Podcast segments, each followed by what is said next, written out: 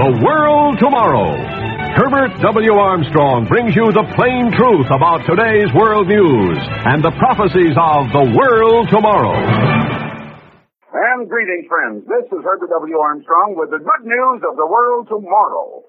And again, I say we ought to have good news today, and we could have it, and there is a way to have it if we only would be willing to find that way. My friends, you know that it's possible to believe in Jesus Christ, to accept Jesus Christ as personal Savior, to worship Jesus Christ and still be completely lost and unsaved. You know that great many people are actually doing that. Now, I've been telling you that if you will only get out your Bible, and by the way, why don't you run and get it now? You're going to find a lot of surprises if you'll just look into it. And you'll find it says exactly the opposite of what you supposed. Why is it, my friends, that we have heard a lot about Jesus Christ?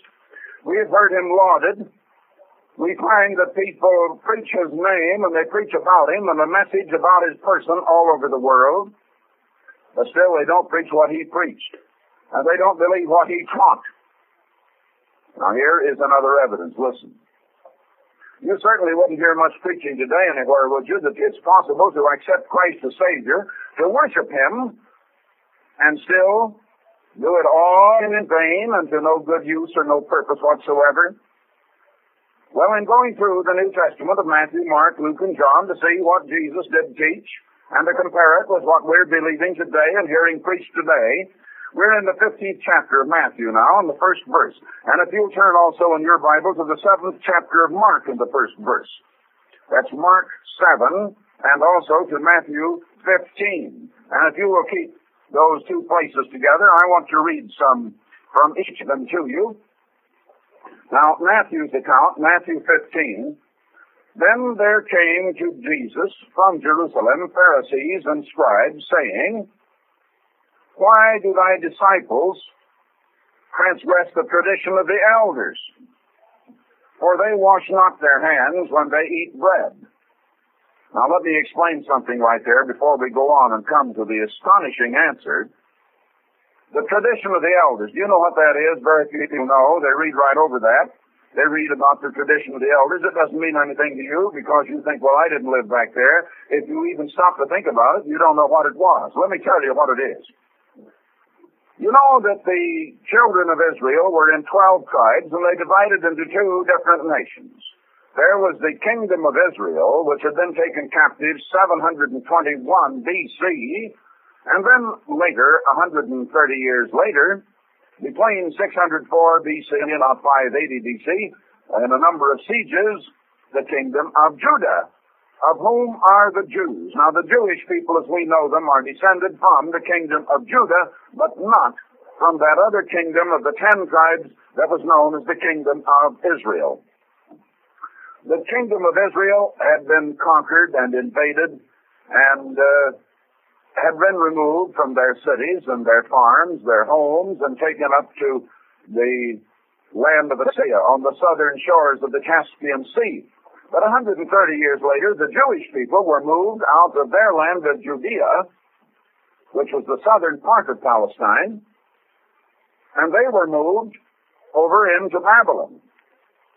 Now, after Israel was removed to Assyria, they brought Assyrians and other Gentiles and the very lowest and poorest of the Gentiles and put them in the cities of the northern part of Palestine.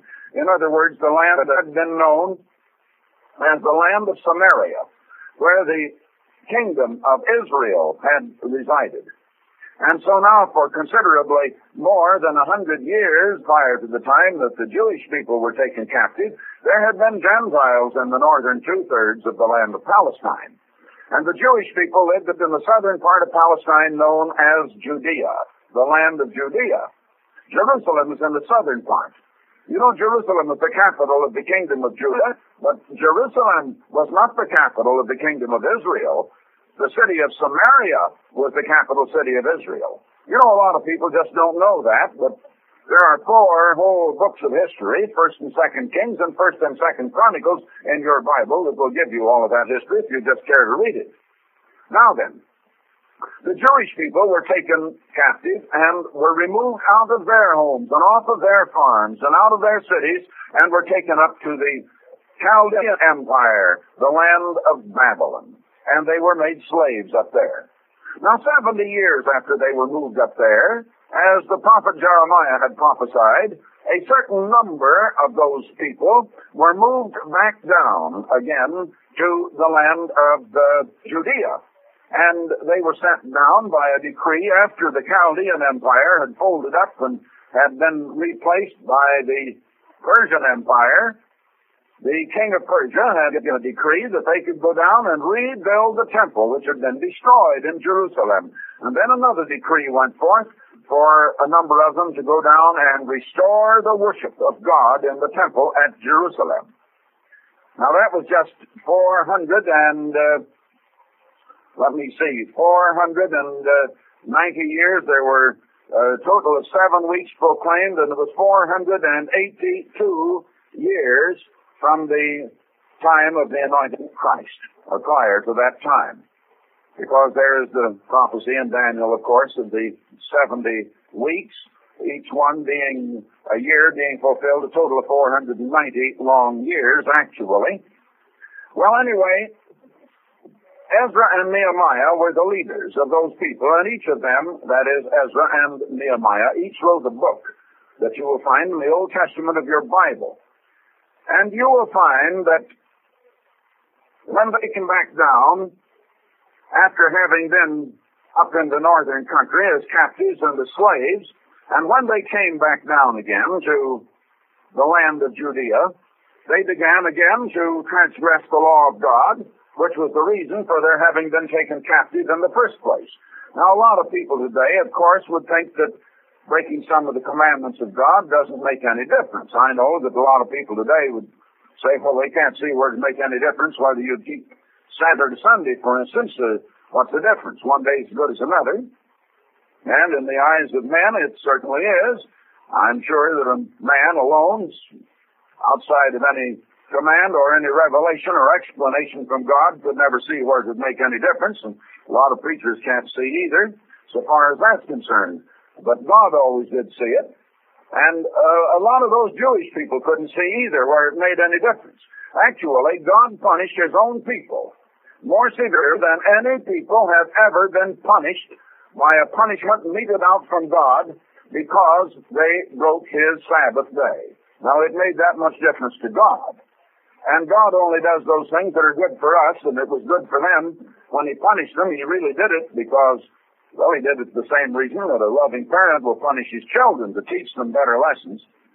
Now, after they had come back down to Palestine, and here is Nehemiah as one of the leaders, and they began to break the Sabbath again. And Nehemiah writes this in his 13th chapter of his book, and the 15th verse. In those days saw I in Judah some treading wine presses on the Sabbath, and bringing in sheaves and lading asses, and also wine, grapes, and figs, and all manner of burdens, which they brought into Jerusalem on the Sabbath day. And I testified against them in the day when they sold victuals. There dwelt men in Tyre also therein, which brought fish and all manner of ware, and sold on the Sabbath unto the children of Judah in Jerusalem. Then I contended with the nobles of Judah, and I said unto them, what evil thing is this that you do and profane the Sabbath day? Did not your fathers thus, and did not our God bring all this evil upon us and upon this city? Yet ye bring more wrath upon Israel by profaning the Sabbath. Now you see why they were taken captive. And here again, Nehemiah is warning them that that's why you people went into slavery and captivity. And a few of you have just been released from it and enabled to come back down here and restore the worship of God. And this thing you begin to do, you begin to break his Sabbath right away. Now what happened? I'm giving you a bit of history and I want you to get it. It's very important that you understand. They then and thereupon began to keep the Sabbath not only, but they became such strict commandment keepers and for instance, on the Sabbath day, they applied about 65 regulations that they began to invent themselves that God had never given them. They were never given through Moses. They never came from God, but ideas of men. And they set it up as a tradition. And they set up a lot of rules and regulations. And they made the Sabbath day a yoke of bondage. They made it so hard that it uh, became a great burden to the people to observe it by their man-added traditions that God had never given them. That's why Jesus Christ, when He came, preaching the New Testament gospel of the kingdom of God, devoted a great deal of time and the explanation of which requires several chapters in the New Testament of your Bible to explain how the Sabbath day ought to be kept because they had profaned it by observing a lot of man-made rules that made it a strict thing that took away from it altogether the real sacred meaning that God had intended. They made it illegal to do this, that, and the other thing. They made it necessary to do certain things that made it so difficult and so hard that the Sabbath day was a great burden. Now, you know, there are a lot of people today that still seem to think the Sabbath day is a great burden. They think of God as a cruel kind of a God that just gives people things that are not good for them. Now, God never gave them these things that were not good for them. Those were things that men added because of this rebuke from Nehemiah. Then they became so strict that they made it a matter of penance. Now, along the way, these same Jewish people began to notice that the Gentiles, the pagan nations around them, had a way of getting rid of their past sins. They didn't know anything about a Messiah to come. They had known, their forefathers had known something about that long, long years before. They had had a knowledge of God, but they had not retained God in their knowledge, as Paul wrote to the Romans, the Gentile people of Rome. Paul wrote that their forefathers and the great philosophers of old had known of God, but when they knew God, they didn't worship Him as God, and they did not like to retain God in their knowledge. And my friends, God is not retained in much of the knowledge today. You can't teach anything about God in the public schools today.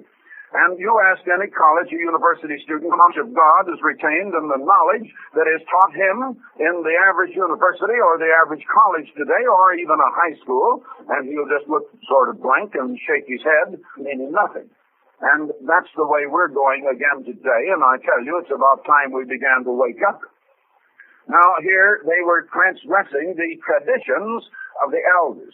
In other words, they were transgressing the ideas of Judaism. The Jews did not adopt the Gentile form of tortures, but they did adopt the Gentile principle of uh, expunging past guilt by doing something that would torture them. And the kind of torture they adopted was to add things to what they had had from the law of Moses and to add a lot of traditions and a lot of do's and don'ts and strict prohibitions and strict obligations that made living very hard and very difficult. Now, the way the Gentiles had of getting justification from past guilt was to do penance. They were a very penitent people, and they tortured themselves. They did things that were hard to do and that were physical torture and they figured that by doing that torture that they wiped the slate clean from a guilty past. Now, all the torture in the world is never going to forgive your guilty past, my friends. And that's what the Apostle Paul was trying to teach because in the meantime, these Jewish people, after certain rebuke from Nehemiah, and remember that that was back there 500 years or so before Christ, or 400 and some years before Christ. And after that, they became so strict that they made the Sabbath a matter of torture. Not only the Sabbath, but they also introduced many other rituals. They introduced many customs. They introduced many traditions that the leaders, the rabbis, following Ezra and Nehemiah, began to think out by human reasoning, and that they invented and that they enforced upon the people. Now, they, by the time of Jesus, had come to have a religion built on these traditions that had been added by these men. I'm painting this picture, I want you to get it. I want you to know what Judaism is. I'm picturing for you now Judaism. And Judaism, my friends, is not the religion that came through Moses.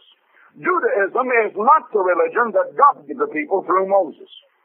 Judaism is the religion that was really invented out of the imaginations of the rabbis that were the priestly rulers over the Jewish people that were in Palestine from the days of Ezra and Nehemiah on until the time of Christ. After that rebuke of Ezra or of Nehemiah of how they were breaking the Sabbath, they not only quit breaking the Sabbath in that way, they actually did break it though by the regulations and rules that they put on it, but they also introduced other strict rules and regulations. Now, one of them was that they had to have a certain type of form or ceremony of washing their hands before they ate. And it wasn't merely because their hands were dirty. It was a religious ceremony, and it was considered a sin and a religious infraction of religious performance if they didn't wash their hands in a certain manner. Now, Jesus cut right through all those things. He did not observe those traditions. He had no use for them at all. He rebuked the people for them. And he taught his disciples. And his disciples followed his example. And they did as he had taught them. Now, I tell you, my friends, there are some today that would have you worship Jesus Christ in vain and not keep any of the commandments of God. And in order to do that, they turn to what the Apostle Paul said about not being justified by the law and by the rituals of Moses, because the Jews of that time were turning the rituals of Moses with their human additions, as I said, and subtractions of the traditions that they had added, and they made that their means of justification, adopting the principle of pagan worship, which was the principle of getting rid of your past sins, as I say, by doing penance instead of by the blood of Jesus Christ. Now, you can't get rid of past sins by that. You can't get rid of past sins even by obeying the great spiritual law of the Ten Commandments.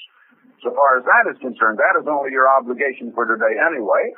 And the reason it's an obligation is because it's the only right way to live. It's the only way that's going to make you happy and make you a blessing to others and make us all happy. It is the right way to live.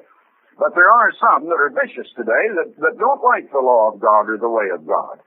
And they fight against it, and so they do twist around the writings of Paul. As Peter said, that Paul wrote some things that are hard to be understood, which those that are unlearned, and they are very unlearned, and willfully so in some cases, twist and wrest as they do also the other scriptures to their own destruction. Now, when the blind lead the blind, as I'm going to show you here in just a few minutes, they both fall in the ditch. Now, with that background, I want you to notice these Pharisees, and we have some modern Pharisees today, these Pharisees didn't believe in obeying God and keeping His commands, but they did keep the traditions of men.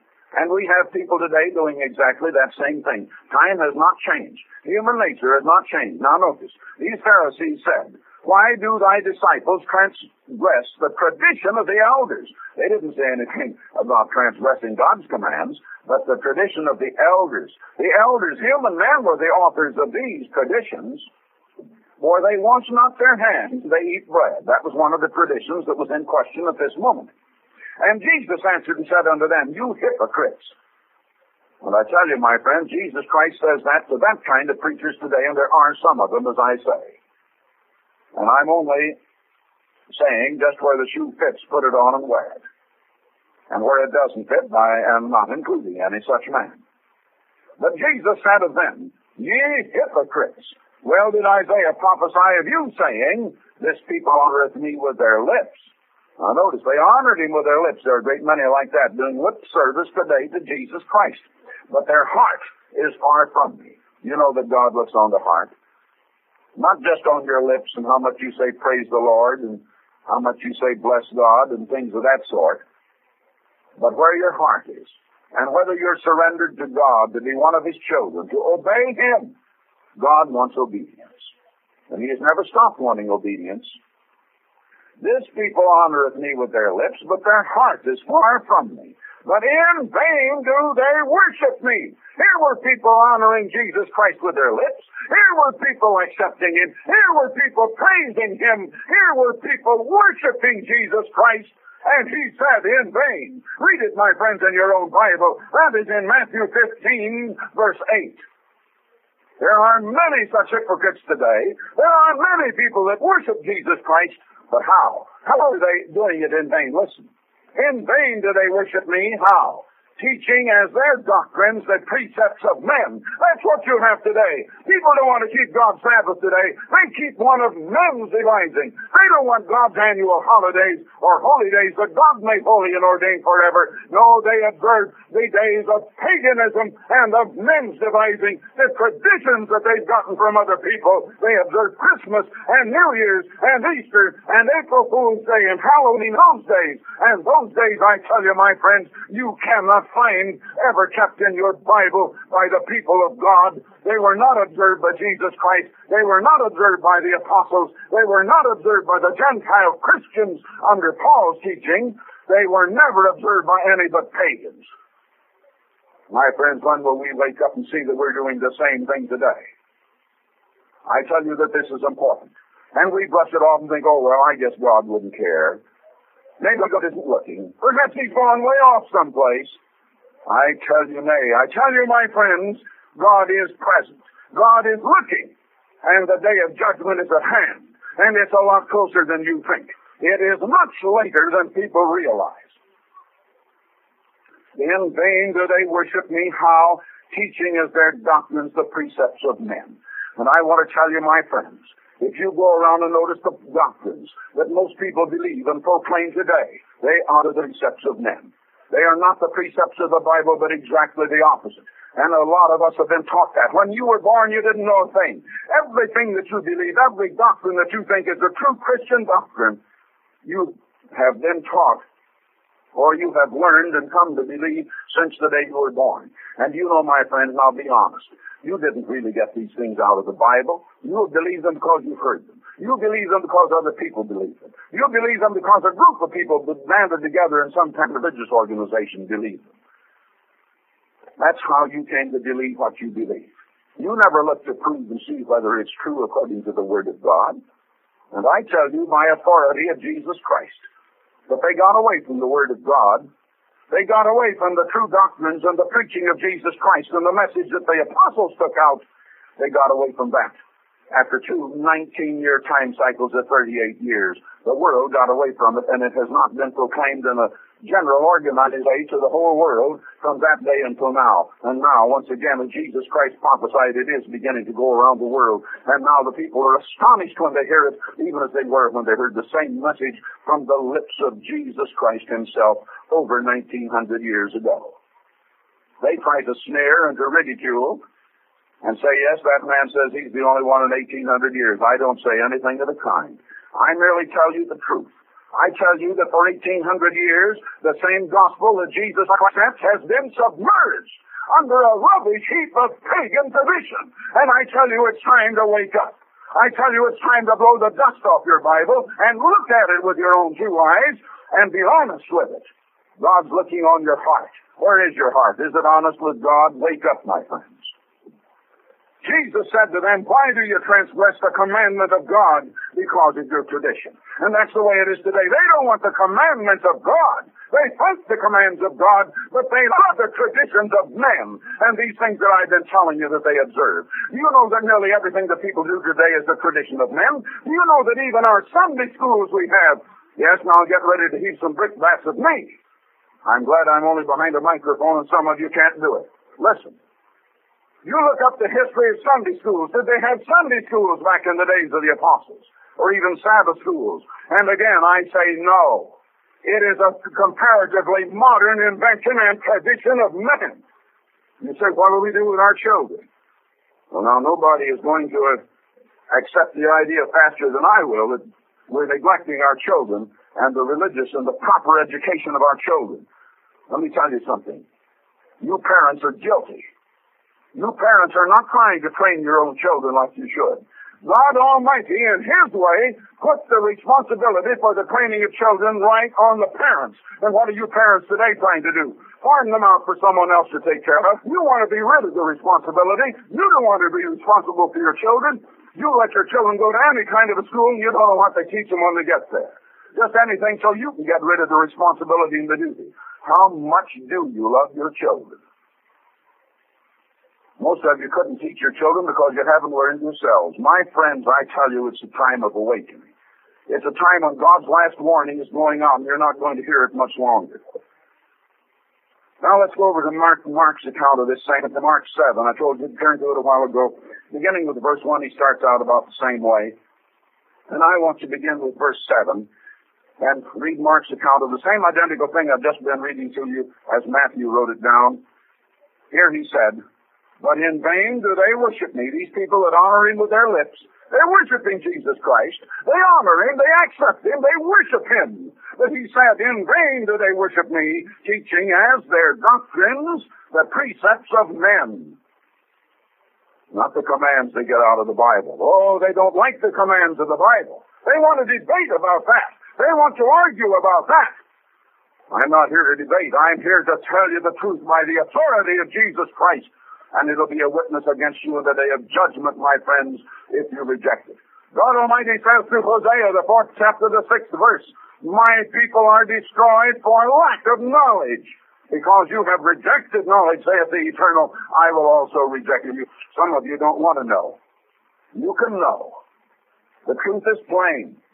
Jesus said, teaching as their doctrines the precepts of men who leave the commandment of God and hold fast to the tradition of men. And he said unto them, Full well do you reject the commandment of God, that you may keep your tradition.